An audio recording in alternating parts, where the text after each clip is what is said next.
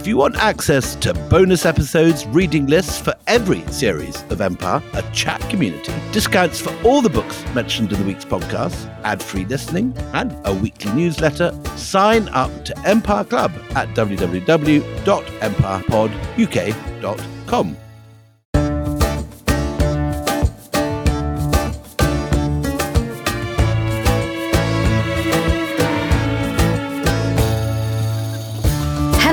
welcome to Empire with me, Anita Anand. And me, William Dalrymple. And we are now on the big finale for our slavery series. And we I've got the wonderful Alex Renton with us.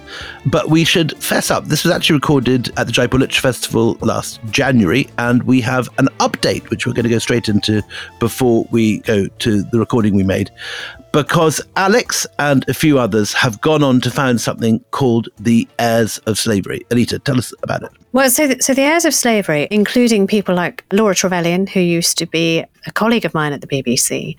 There is a Gladstone involved. There is, I mean, there, there are sort of prominent names from British society whose families benefited from slavery. So the heirs of, of slavery are looking into the development of programs for reparations and apology for what happened. Uh, and you know, Alex Renton's very much in the in the heart of this. There's also an organisation which you should know about it, which is CARICOM. It's a Caribbean group of nations, uh, and this has been like a huge topic of conversation in the Commonwealth as well. That they want acknowledgement, repair, and reconciliation when it comes to slavery. But but Alex and, and the heirs of slavery, you know, this is this is a new thing where they are actually going through line by line what their families did and what their families had and what their families may owe. So the heirs of slavery want the European nations that were involved in slavery, particularly Portugal, Britain, France, and Spain and Holland to acknowledge the CARICOM Caribbean Nation Plan for Reparative Justice, which means a full apology, development programs for Indigenous people, funding for repatriation programs, building cultural institutions, help tackling public health crises, developing education programs, enhancing historical and cultural exchange, dealing with psychological trauma, the right to develop through technology, and debt cancellation. So it's a very ambitious and comprehensive plan. I hadn't realized it was quite so thorough. It's an extraordinary program. I mean, it is a it is a comprehensive program, but some may say uh, from those countries, particularly the CARICOM countries, that it is it is about time, and that is what they are saying. Particularly Commonwealth countries who say, you know what, if you don't want to address this, what's the point of being in the Commonwealth? So now back to the recording. This is Alex Renton recorded in January at the Jaipur Literature Festival in India on his extraordinary book Blood Legacy we want to sort of zoom in on a personal story which actually sheds a lot of light on some very much well, some much bigger issues. So, what if you are? I mean, this is what I think. This is also why you know when we come to this this notion of why is it so hard to discuss empire? Why has it become such a battlefield? It's because some of this stuff is really hard to swallow. Like the partition stuff we talked about. Do you remember that it is hard mm. for Indians or Pakistanis to acknowledge that sometimes their forebears may have been part of that bloodlust? And when when I my book, The Anarchy came out in India. you wrote a book called The, the Anarchy? You don't mention it very often. Okay, okay, uh-huh. Uh, the fact that the Indian bankers, the Jagat Seths and many yes. others, had actually basically funded the East India Company and had bribed Clive to fight Siraj Dowlah. Indeed. And so, so there are some things which are tricky to have uh, in your history.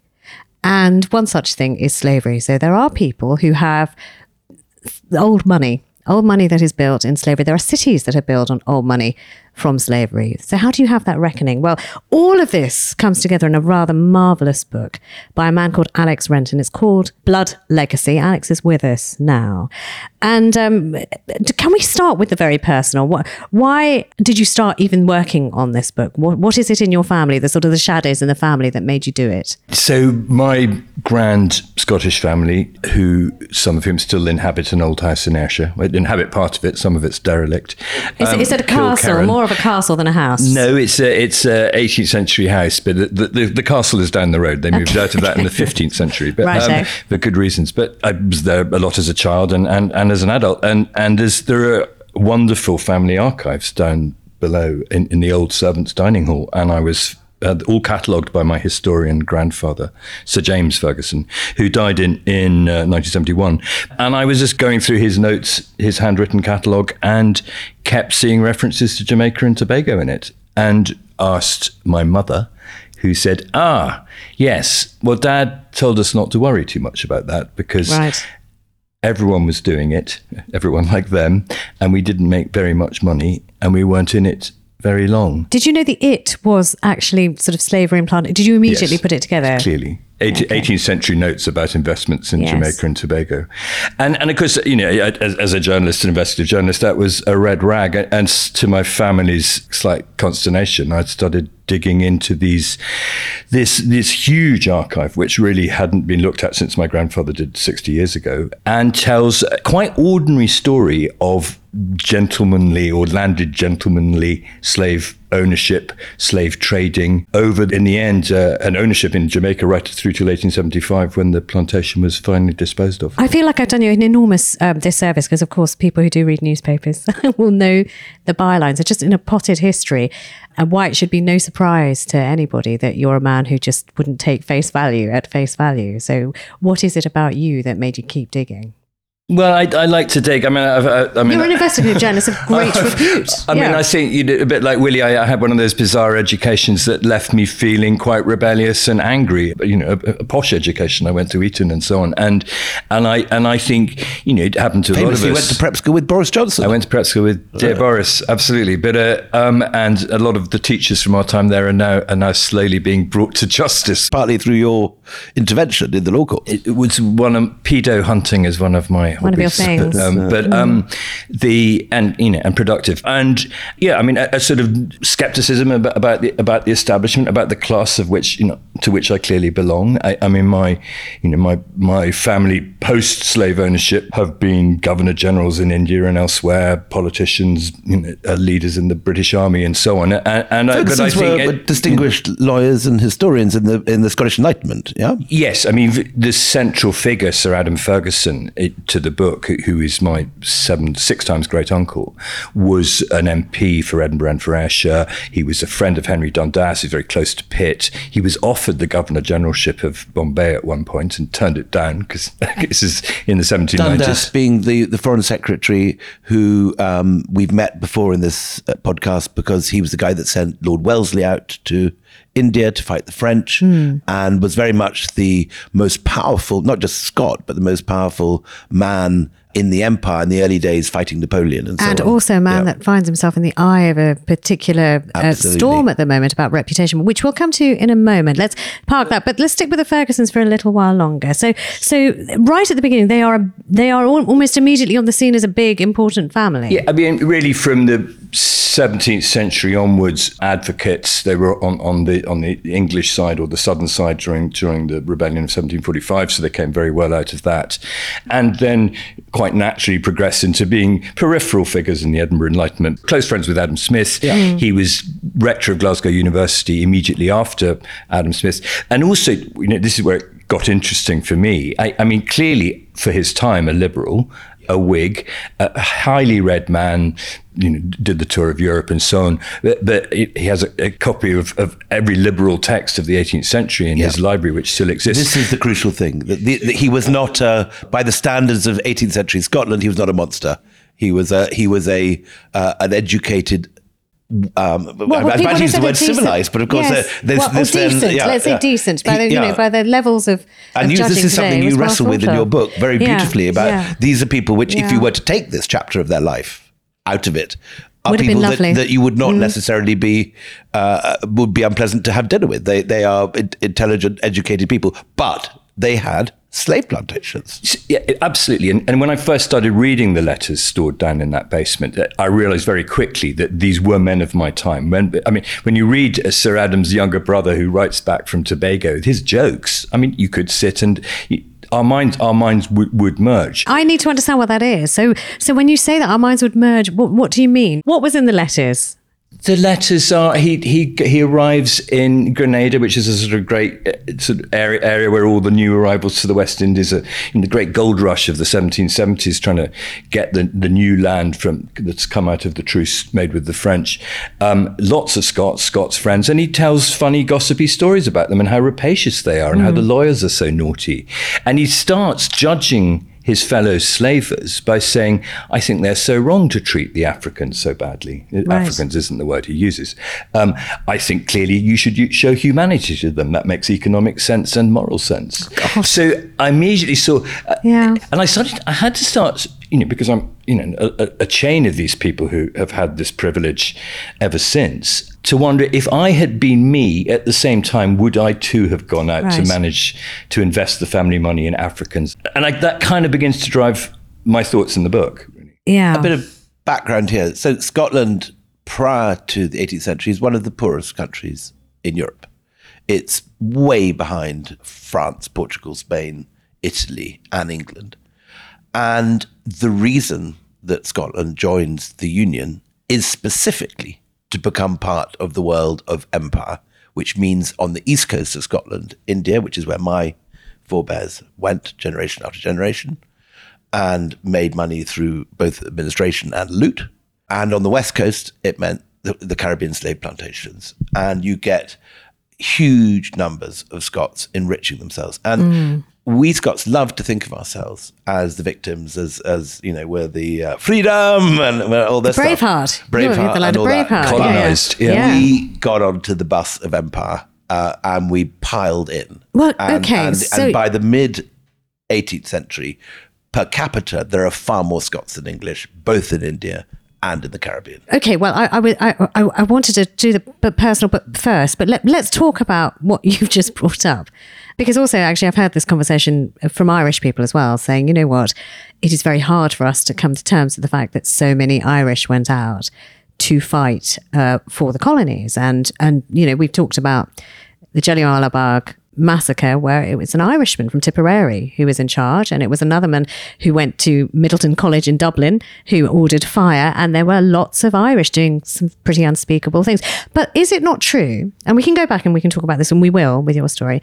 But is it also not true that there is an interesting introspection? Dare I say it, that's going on in Scotland and Ireland that may not be going on elsewhere? Is that fair or not fair?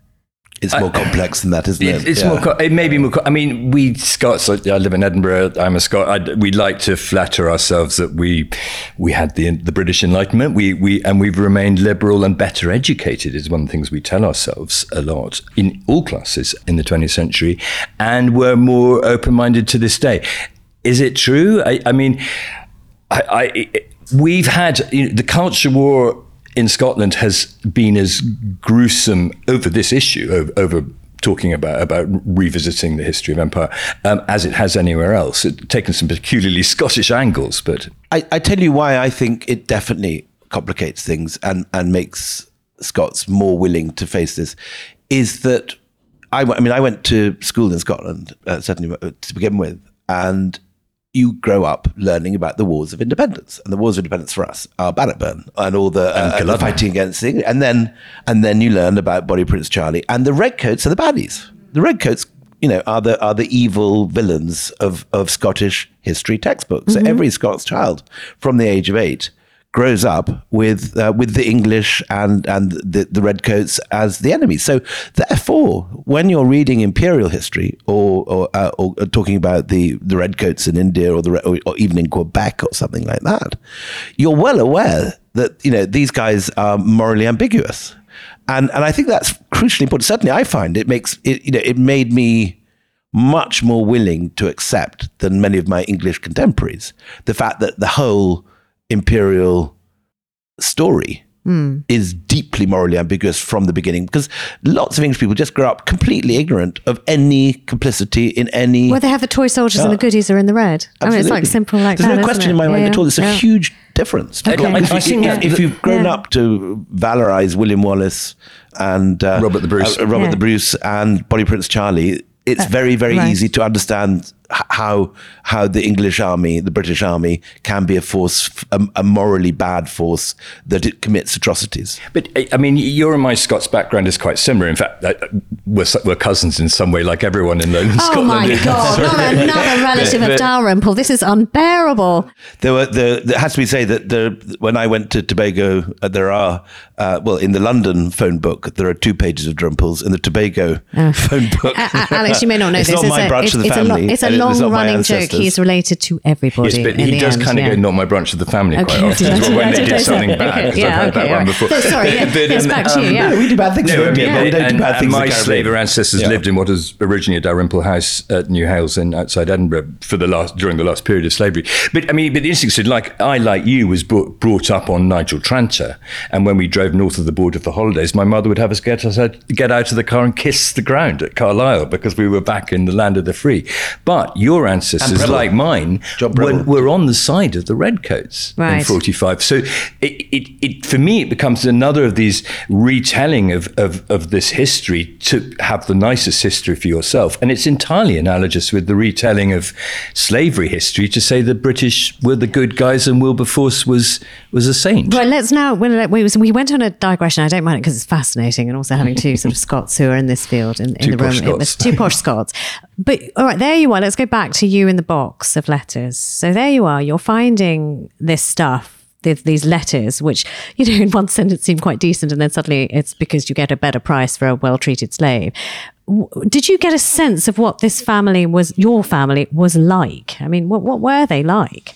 Yes, because uh, I mean, a, a, lot of the letters are family letters, and they're letters, you know, as any doting uncle would write to a, a nephew, not least that Sir James, my four times great grandfather, who was a merchant in Bombay and, and then with the EIC and came back to enjoy his inheritance, which included the, the slavery inheritance as well. So, so I got a sense, I think, you know, most of all, that they were not alien beings that though their acts were monstrous, but it would be wrong to picture them as monsters because they felt close to me.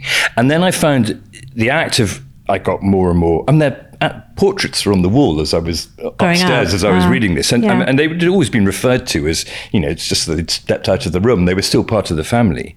But then I started digging deeper, and I found myself looking for good things, looking for those little moral right. tokens that they were thinking well and then came across stuff that was just nauseating. Like what? Well, I think probably the first, there's a lot, but the first of all was when Jamie, the younger brother, sent out to Tobago to build a plantation and buy Africans from scratch, which is a fascinating account. Um, um, writes to his older brother, Sir Adam, who's bankrolling it, saying, talking about how he's treating he's only owns 10 africans at the time but he's he's working alongside them cutting down the trees to make the plantation. He, he stripped to the waist he says and, and he treats their wounds. And and he's painting a picture of brotherly love. And in, in you know or labor together. And in in the next paragraph, he has a design. He's sort of drawn a picture, a logo, which is entwining the initials James, J, A, and F for Ferguson. And he says, If you approve this design, I'll send to Barbados to have it made in silver before I mark the slaves. Oh God, brands. So, Brand. yes, marking the slaves is a, yeah. is a sort of genteel way of putting a red hot iron in a fire and then burning in the center skin. of their chest, and yeah. it's a complicated yeah. logo. It's going to hurt more because he wants all those letters in. So, and later, of course, was in that the, the first thing you saw? That, it's the first really, thing I saw that made me actually Feel gulp. Sick. I mean, it was, mm. made me realize feel that these people were not actually of our world. That mm. they had your name, that they had your uh, your blood, that they came from the same sort of place, that their values were utterly different. And the key value, of course, and that this happens throughout. I mean, much later, Sir Adam Ferguson sits in the House of Commons listening to Wilberforce and Pitt debate in, in, in, in 92, 1792, debate the abolition of slavery, leaves the Commons, goes to his lodgings in, in St. James's to write a letter to the manager saying, get down to Kingston and buy more young women because we're going to have to breed more. Oh, God. So, so what oh, you realize, I realized about these men who I was growing to like yeah. were entirely racist because they were doing to they they could they were treating the Africans like animals and branding them, breeding from them, and they would not do that to their white employees. And they had many white employees in Jamaica. So the whole enterprise is totally racist. There's no revelation, but no one taught me that at school. Well, I mean, what did your family think? You know, I, am just sort of trying to picture what this is like. So you're doing no, this. I'm, I'm intrigued by What, did, what, what, what, what family dinners like? You know, when you uh, you must have come running down, going, "Oh my goodness, I've just read this thing." What, what did they say? I mean, it's caused a rift. I mean, I mean, I, I, mean, I think no one knew what was in those papers because because they all any, anyone had seen was my grandfather's notes, and, and my grandfather had kind of covered it up to, to his children. You know, even in 1970, it was pretty embarrassing, and I think everyone thought I was going to write a sort of scholarly essay, and, and when the book finally appeared, they were angry that it was sensationalist, and, and also because it this all started before June 2020 and Black Lives Matter, but. Mm. By the time it appeared, I, I, you know, people were wondering about whether windows would start being smashed. I mean, we've seen the Draxes recently in in uh, Barbados be summoned to, uh, who still have well, uh, yes, I mean, yeah. we, we, I mean, we should explain that. So there is a there is a, a, British parliamentarian called Richard Drax whose family Tory. had plantations, and now there is a you know serious challenge to say, right, you you owe money. Yes, I, I mean, and one of the, the, the nice effects of this book is, is that I have been contacted with with quite a few people in the same position as us, mm.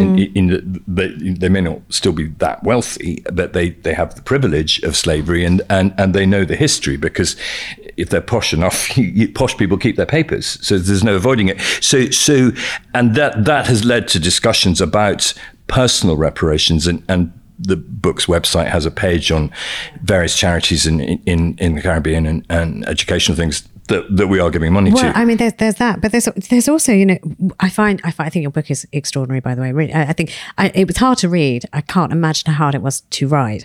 But you've got sort of a price list. Can I just go through some of the numbers, which are I think deeply, deeply affecting? Peggy the nurse, she was worth ninety pounds. Rachel was a maid. She was worth fifty-seven pounds. Colin the child, and this was what did it. Uh, you know, William knows me. Colin the child was worth eight pounds. And then we also find out from your book a horse was worth 40. Yes.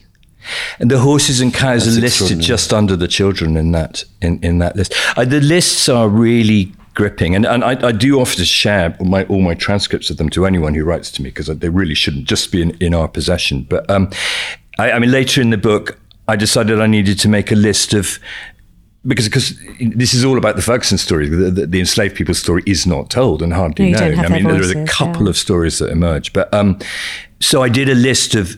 They only really recorded deaths if they were violent or from disease, because that's to do with the accounting and, and the bonuses for the white managers. Uh, so I did a list later in the book of every uh, everyone who the 350 or so who died falling in the slurry pit or because of worms or, or, in, or often in childbirth and or wasting away because of of hopelessness. Is one of the descriptions.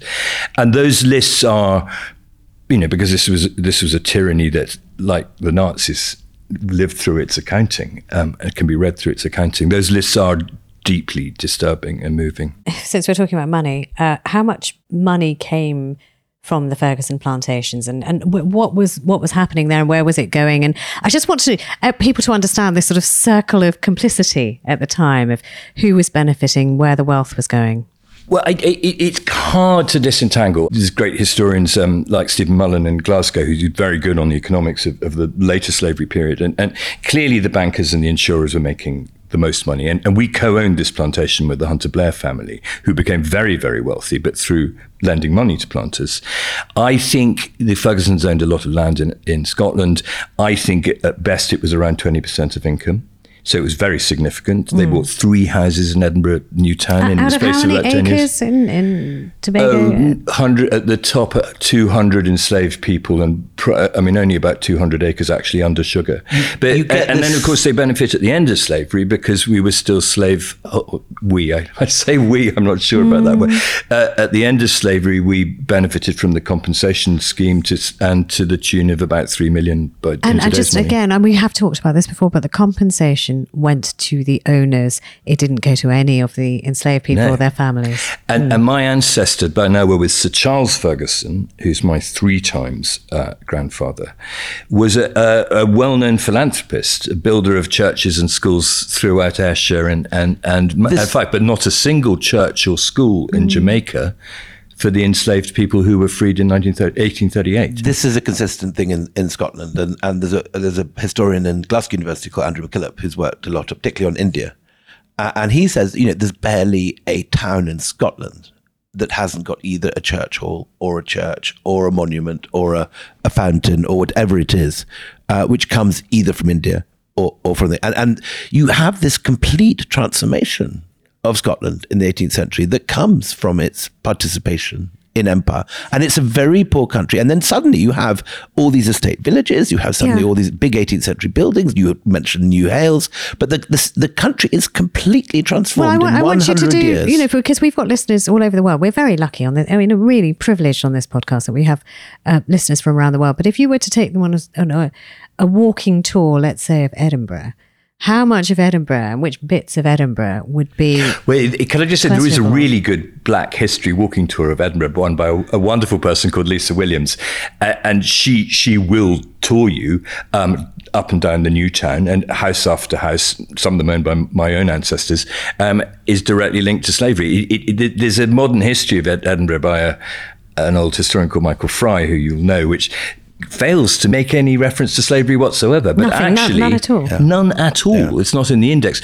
But actually, Lisa's tour will show you, and there are gravestones of enslaved nursemaids who were brought back by planters to Britain, uh, to Scotland. The, to, the version of the Ayers. Yeah, yeah, exactly. I, I, did a, a lecture with, with Andrew MacKillop in Glasgow just two months ago, and he and, and this came up in the question time, and, and people saying, you know, how much of mm. Glasgow? And he said, I can't remember the exact figure, but he said, you know, if you were to go within 20 miles of Glasgow, you come across 50 estates which mm. were linked to empire in one way or another. The University College London LBS site has a brilliant map of Britain with its estates on it. And, and you see the clusters in Scotland, particularly mid Ayrshire, and then up on the northeast going up to And I think you get, you get a great deal of, um, uh, of plantation stuff up in the Highlands too, a little bit later. And again, you know, like any business operation, and this was a business operation, lots of people go into it with high hopes, and a lot of people are disappointed. A lot of these families are writing that you know their plantations are not making money, mm. uh, and they're late in the game, and other families have got in there first,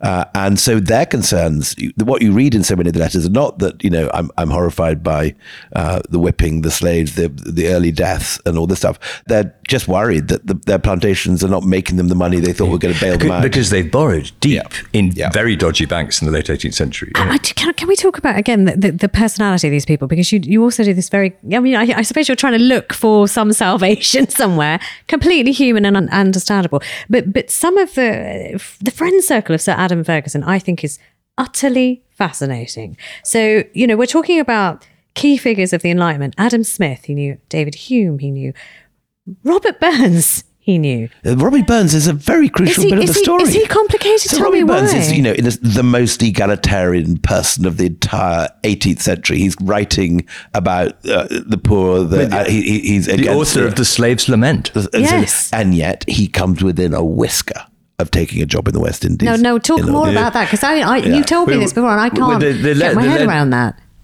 The, I mean, I mean, the, the, legend is he was. I mean, he had his passage booked. He had a, an, a, he called it being a slave driver, is the word he used, uh, to, on a plantation in Jamaica with, with another Scot. Uh, it was a, a, route that many impoverished, educated young men, younger brothers took because it was a way to either die or make a fortune fast. And the legend is that he was on his way to Leith to get on the ship Roselle uh, when word came from Edinburgh that his first edition of his poems was selling very well, and wow. he turned round. So again, you see that here's mm. someone that we think of. Yeah, love entirely fluffy, positive, cuddly Robbie Burns. Yeah, Robbie yeah, Burns, and, and, and the, yeah. you know the, the attacking the establishment yeah. and standing up for the poor, but with a slightly different twist of fate. He could be remembered as a, as a, a slave British driver. slave driver. This is again an important thing to remember in that there are many people who who regard empire as an opportunity and and and go willingly and happily to it. But there's also a great class of people who are driven to sign up in the army, uh, which involves a lot of brutality, or even worse, sign up in the navy because they have no money, because uh, times are hard, and and they, and they sign up, and those people from the bottom of society find themselves committing exactly the same atrocities as the people at the top. They're burning down Sri Srirangapatnam. They're they're they're working in, in, in the plantation slaves. They're watching slaves who escape being being punished in hideous ways and this sort of thing. Yeah, can I can I talk about the emotional sort of journey as well? Um, I know it's an awful word. I know you winced, and I don't blame you. I just wished I, but no, journey will be fine because you know you're there. You're looking at the letters I, uh, what washes over you? Is it what comes first? What comes second? Anger. I'm thinking anger, um, rage, disgust, uh, shame. I, I what, tell me what, it, when, what, what, what order do they come in? It's interesting because uh, I, there's a huge job of transcription. 18th century letters aren't aren't easy to read, and and I my father was dying at the time and my mother was caring for him. So I enlisted my mother. I would email her photographs of the letters. So she would transcribe and I would transcribe. And we got into a routine of going, Oh Lord, have you seen this? And she texted me something over. So she, and it was kind of good because you know, she'd been brought up the same way to, to see, to revere. Uh, Britain's big, um, in my class, are big on ancestor worship. Um, and she saw what it really was. But I think, I think both my mother and I, and she was very supportive of the book, uh, not unlike some of the family, you know, felt that we needed to take this story out to say, you know, because at this point we were getting to 2020 and things as I was finishing the book, and and those arguments, some of them very stupid, were beginning to happen, uh, and and just say we acknowledge, apologize. There is no excusing this, particularly not on the grounds that things were different in those days, and so it, it, I think that one's nausea, which is very real. I mean, there's some stuff later where you read a, about how women being women whose enslaved women whose white lovers return home ab- and abandon them but free their chi- their mutual children. It, that those sort of issues, you continue to be horrified by by it. But but I think as we went going forward, the idea that you need to take this out and that people like me and there's hundreds of thousands who are descended from slave owners alive in Britain today need to take part in addressing the wrongs done um, on racial grounds in Britain today. Well, I tell you what, oh, let's take a break here and we'll come back after the break and discuss what that might look like, feel like, and sound like.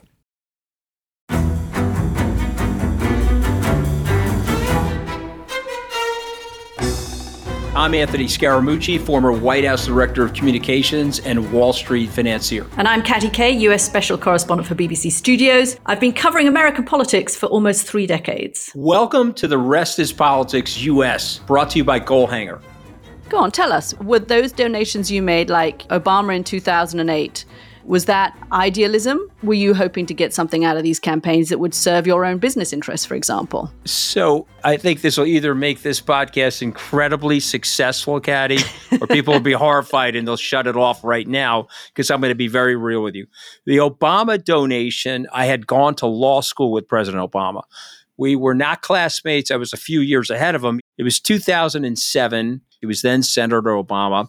I had a check in my breast pocket. I went over to the senator. I said, Senator, I said, you and I didn't really know each other in law school, but I'm about to hand you a big check. Can I lie to my friends and tell them that you and I knew each other in law school? Well, Obama looks at me, had the best smile in American politics since Jack Kennedy. Forever. Yeah. He lights up. He looks at me and says, I'll tell you what, if you double the amount of the check, we'll take it back to Hawaii. Okay.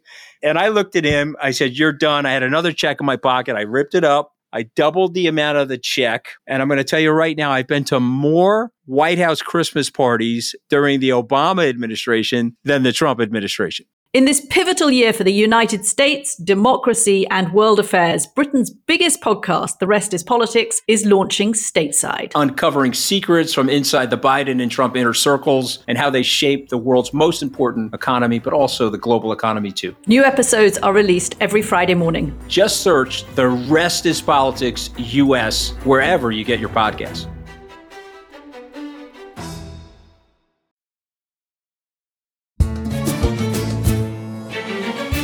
Welcome back. So we are in conversation with Alex Renton about an extraordinary book and an extraordinary ex- life experience. It, the book is called Blood Legacy. The experience was going through, I mean, sort of being the man rummaging through the family um, shame, really, in boxes and finding a story that's very difficult To to stomach. stomach. Yeah, absolutely. I think also, you know, I mean, as a writer, as a journalist, you're sitting going, this is a, an extraordinary story, which, and I, the descendants of slavers in Britain haven't really told their story. A lot of people in the States have, actually. There's quite a, a genre of writing about dealing with the shame of that and, and the aftermath of that. I mean, I got to the point where I thought, I actually, one of the things that also shamed me is that none of my family had ever been there. One uncle who died, set up the plantation and brought Africans in Tobago um, and died after four years. But in the 200 years since, Nobody gone. no one had gone. So, so I had to, my, and my grandfather visited Jamaica just at the end of his life. So I, I realized that I had to go and I dragged my wife and my uh, daughter out with me How to old go is your to daughter go. She time? was 14 at the It's a time. lot. It's a lot for a 14 year old. Yeah. I mean, how open were you with your No, 14 year old? she, she complains that this story's been part of her life, but um, Oh, right, but okay. she's 18 now. But she Uh-huh. she um,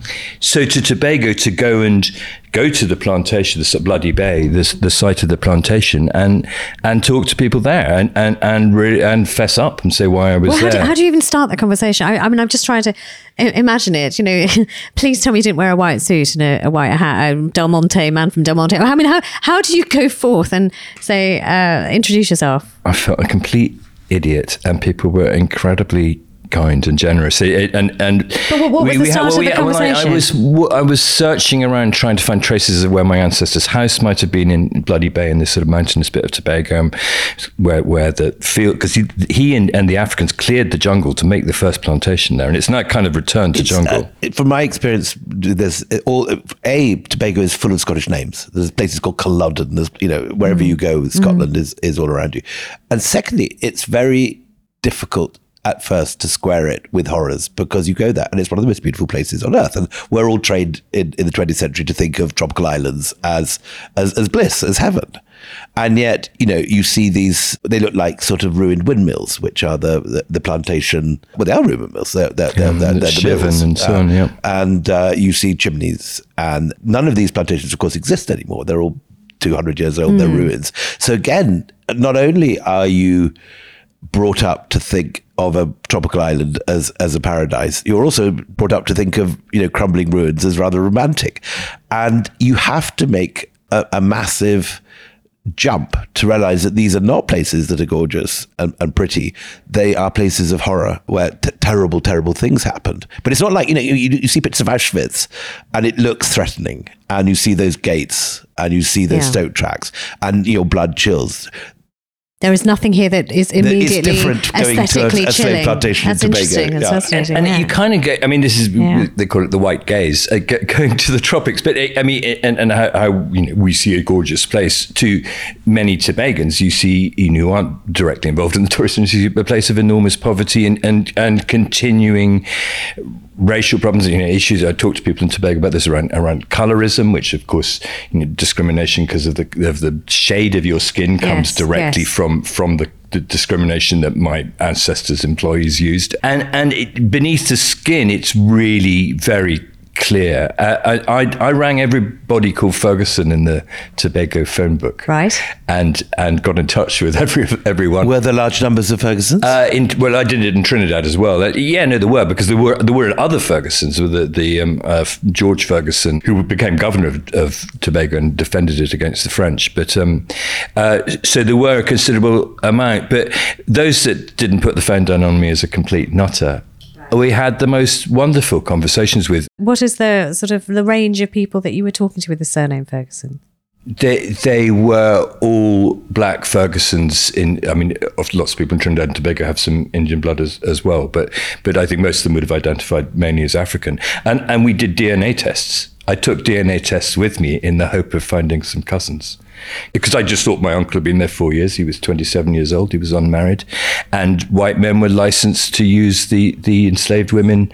It wasn't There were- rape. You know, That's there what- was I mean, there it was wasn't no classed social as rape. It shame. wasn't a shame, thing. Yeah, no yeah. social it shame at all. absolutely was rape, but it of was. course it was yeah, rape. yeah, no, I know, yeah. but, but but there would have been not one whit of um, this is criminal activity. No. Yeah. But when I say I had wonderful conversations there in Jamaica with the people still living on the land, I, I, I, what, I should, what I mean is in the sense of their generosity and interest in me and you know preparedness to chew it all over and really and i think you know i mean this, later when the book was published and people in, in the Caribbean and Americas got in touch about it, the bottom line would say was people going, why didn't you come before? And why, why, why are people like you never, we never thought people like you were prepared to talk about in this. every aspect of this podcast, wherever we're dealing with any of these issues, whether it's India, whether it's the Caribbean, it, what's consistently fascinating is that it is only now that many of these things are being raked over and looked at and examined. I mean, what were people doing for the last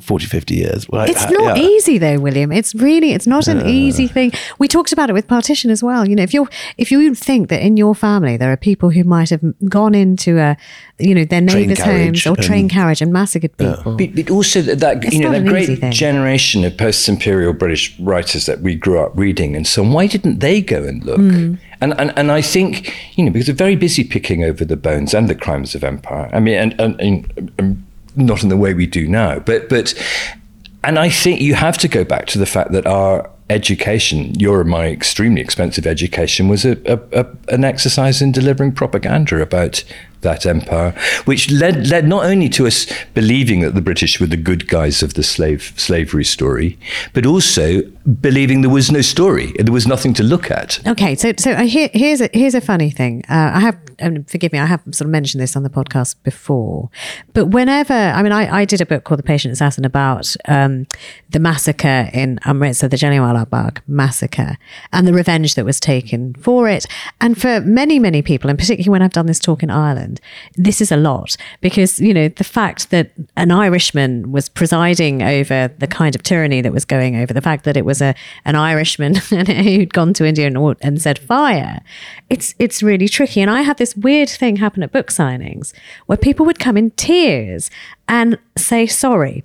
And I actually didn't, and I to this day I don't know, I don't know how to deal with it, and I find it odd. And I, I, I actually sort of say, but you've got nothing to be sorry about. You didn't do this. And now, so tell me how, uh, you know, in that queue, where are you in this queue? And is there a difference between guilt and shame? I think there's a massive difference between guilt and, and shame. I, I, I, can't feel guilty for the actions of my ancestors. I feel ashamed that I, it took me to late in my 50s that I could begin to look at them and that I'd lived, you know, as a sort of liberal, you know, metropolitan journalist type, you know, in a belief that because I wasn't racist, racism wasn't a problem. But, but this book taught me an awful lot about what's going on now, and that, I should feel ashamed that that in Britain we have failed to not just to apologize for slavery, which we'll continue to refuse to do, but also to acknowledge the rights and needs and, and to be in our country of, of the descendants of the people whom we enslaved. And there are people who are maybe listening to this who are going to hate this and who are going to say, wait a minute, what about Wilberforce?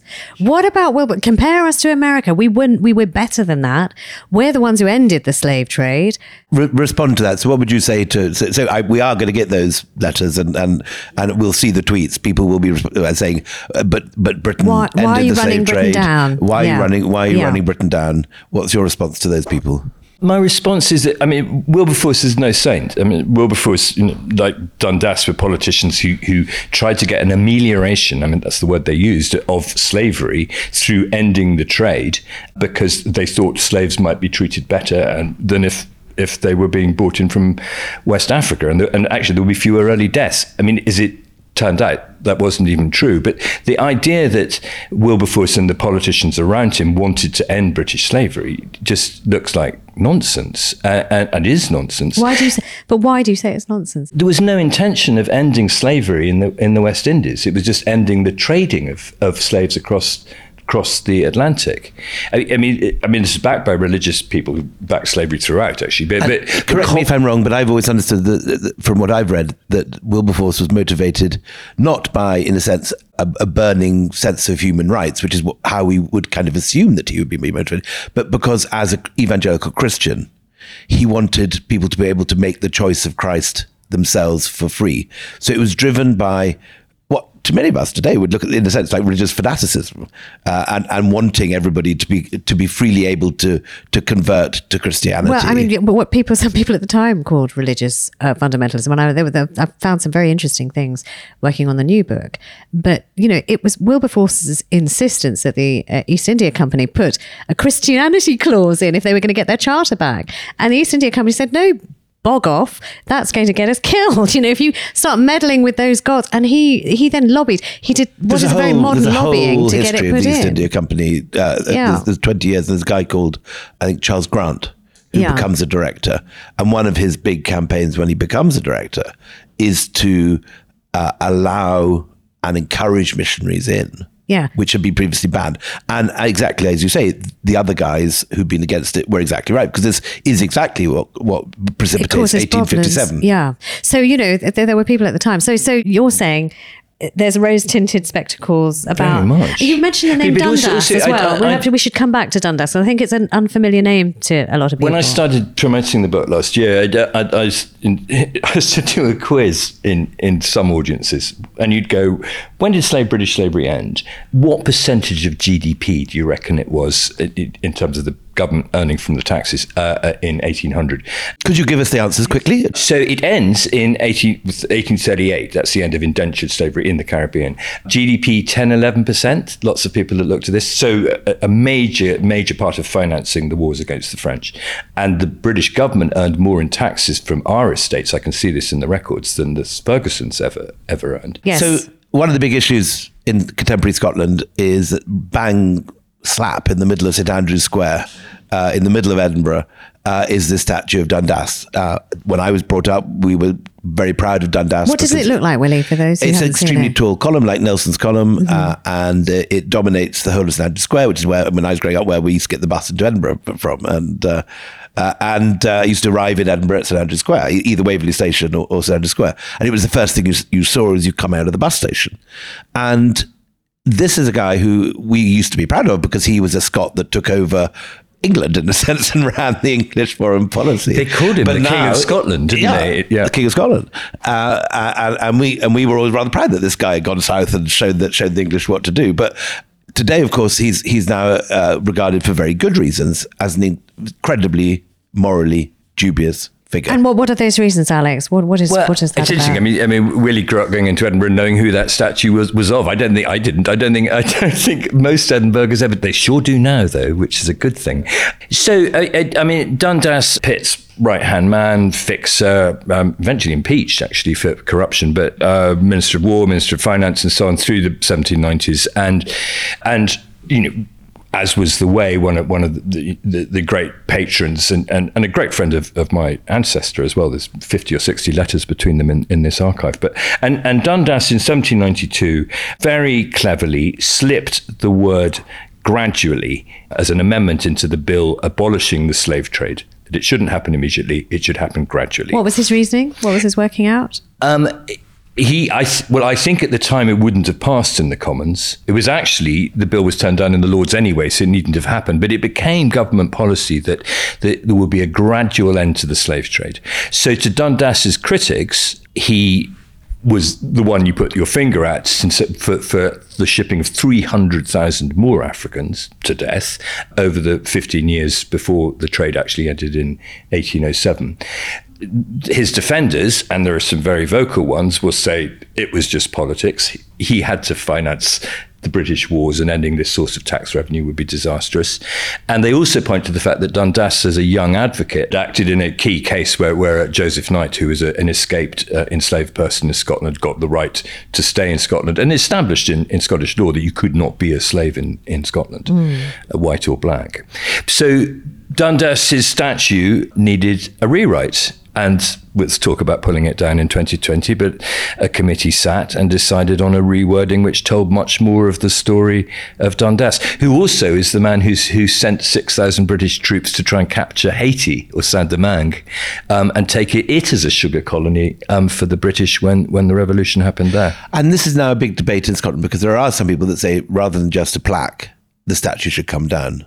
Very few. I mean, I, I, think Scotland settled quite happily around, around a, a replacking of it, most of Scotland. Mm. But there is a, a, powerful brigade with some Scottish academics in it, some descendants of Dundas himself, uh, Lord Melville as he became, and some red trousered New Town white men who like writing angry letters to the Times and Spectator, who will not let this one rest for me, I mean, they want the plaque removed, do they? They or? want the plaque removed, and Dundas restored as one of the great one men of, the great of Scotland. Heroes, yeah. And, and the, the, fight, yeah. like every culture war fight, has become ridiculously personal and vicious. As a, attacks on the great man, a great man, in my view, Sir Geoff Palmer, who's who's a, who's a Scottish academic and a descendant of slaves who is himself. A, who is a black Scottish academic, we should say. Uh-huh. Edinburgh is a, a small town, and Scotland is a small country. When you go around Scotland, do you find people regarding you as, as a sort of traitor for exposing the stuff and uh, and washing dirty linen in public? You know, I I, I get so, I mean, you know, I get some invective and I get, get, get a lot of nasty emails. But I mean, when I compare it with the sort of things that happened to Satnam Sanghera questioning Empire, you know, people don't, and David Olusoga, who who has had to take guards to book festivals with him, you know, it, it's nothing. I mean, I, I think that the learning process for me at book festivals and, and in comments columns in the Times and Sunday Times is I had no idea I was really innocent about just how angry people like me, middle-aged white men, get over and women too get over this, and and just how poorly educated we had okay. been. Okay, so so I, I, mean, again, I just would point out it's not just sort of the red trousered, um, you know, sort of white middle-aged man. Uh, we've had Suella Braverman say very recently. We've had Rishi Sunak say very recently. We have others who say very recently. You know what? Either let it go or be proud of the great history uh, of empire. Uh, so when you hear that, what goes through I your mean, mind? You, I mean, so the standard, as anyone who writes on, on this issue would tell will tell you the standard book festival polite complaint is slavery has already been always been part of human human yeah. life. You know, would you have us sue the Romans for, for raping people across Roman the Britain? Wall, yeah, yeah. I mean, so the whataboutis, but and the answer to that is, you know, is clearly Atlantic slavery, as, as, practiced by the British, is sui generis because it was legal, encouraged by the government, and an enormous earner for the exchequer. And it's also more important than slavery in other times in other places because it still directly affects this country today. Because racism today in Britain is rooted rooted in the divisions that started with slavery and, and the and the othering of black people. So uh, it's you know, that's the answer. It, you can't get it through, though. I have to say. Alex, just but just to take it back in, into your family again, and this is something which I'm very intrigued by. You have written about Sir Adam Ferguson with his amazing intellectual interest, this major figure of the of the Scottish Enlightenment, and he's attending progressive be- debates, and uh, and he's friends people like Adam Smith who hate the East India Company, and in all those ways, is somebody that we might be able to to get on with, we might imagine. But then you come across him methodically approving of collars, handcuffs, chains, and brands. How do you explain that? And what do you think that shows? What was he thinking? Lots of, his, I'm no historian, lots of historians say that the empire was basically a, a, a story of violence and hypocrisy and racism. And, and I cannot see these men, likable and modern in many ways, as anything but entirely racist. And, and their decision was that they were they were able to treat the Africans in this way with collars and chains and whips and stealing their babies from them and selling them to whoever they felt like because they saw them like the mules and donkeys on the plantation. And, and it, it, this isn't something that was different then. Sir Adam's best uh, friend and neighbour at the Kennedy of Dalquharran, another member of Parliament, was a prominent abolitionist. The clerics that he had to dinner around his table were abolitionists by the 1790s. He knew there was another way to go. It wasn't even that key to the Ferguson finances. He could have decided to do the other thing. with 200,000, mainly women, campaigning and petitioning Parliament by the 1790s to stop slavery, he knew perfectly well the arguments against it as a Christian as well. One one final final question: What to do about it today? You're not guilty for the fact that your ancestors bought brands and branded people and, and kidnapped people and, and, and took them to Tobago. But what can people do today to make up for this? Do you, what's the what's our what should ordinary people sitting listening to this podcast, taking their dogs for a walk, doing the washing up, driving their car to work, what what what can they do to to uh, respond to the fact that this is a, uh, was a huge earner for our country and hundreds of thousands of people, not just from the upper classes like your family, but from all all walks of life, uh, like Robbie Burns, were involved in it. I, I think the the first thing I'd suggest is do an audit of your own history. Go onto the University College of London Legacies of British Slavery database and put your surname in. And if your surname's at all unusual, you may find some very interesting things. And and at, from that point, and a lot of people do write to me having found out those disturbing and interesting things, start to think about the way you lead your life today. The fact that our former colonies where we enslaved people and you know, my, my ancestors bought railway shares to make themselves richer with the compensation money they got. Uh, our former colonies are still much poorer than I am. Guyana is one of the poor, full of Scots DNA, uh, one of the poorest countries in the world. And, and whether, you know, it is right that this imbalance persists. So we do need to talk about reparations, reparative justice. It's not just about money, it's about better relationships, education, about technology transfer, debt forgiveness. And those are really potent things. At the moment, unlike some other European countries, the British government is saying we won't even talk about it. I know you said final, final, final question. This is the final, final, final, final question because I'm just. Okay, uh, I'll do hundreds I, more questions. I think this is um, I, I sort of like it's just such a prism to look at our own day and age. Have you taken the family portraits down? Would it be better to take them down or better to put an explanation of who they really were? It's a. Uh, Uh, you don't have the family portraits yourself, yeah, Alex. I, do, yeah. I don't right, live well, well, in the Okay, that's that's easy then. That's the easy answer. You know why I'm asking. This is Rhodes must fall. This is statues that don't exist. Do you take them down, or would, if you if it was in your house, it, do you take down your ancestors, or do you tell you, everybody who comes this is who they were. You explain properly. I mean, it's a good you topic. Write, it's a, a fascinating topic of conversation. I mean, why why not be open and, and talk about it? I mean, other nations that have been through appalling periods and done appalling things. You know, a lot of people in the Caribbean go, "Why can't you behave like the Germans did after the Second World War on this?" And, and you go, yeah, why can't we actually? It's been an absolute pleasure speaking to you. Thank you very much. The book is called Blood Legacy. Um, we've been speaking to Alex Renton, and um, you know it's really well worth a read. That's kind of all we've got time for this week. Thank you, Alex. That was incredible. Yeah, really. Uh, it's a wonderful book. I mm. highly recommend it. I, I, read it in one sitting. It's yeah. an extraordinary book. Well, um, it, it, until we come back next week, it's goodbye from me. And goodbye from me. And goodbye from me. Thank you.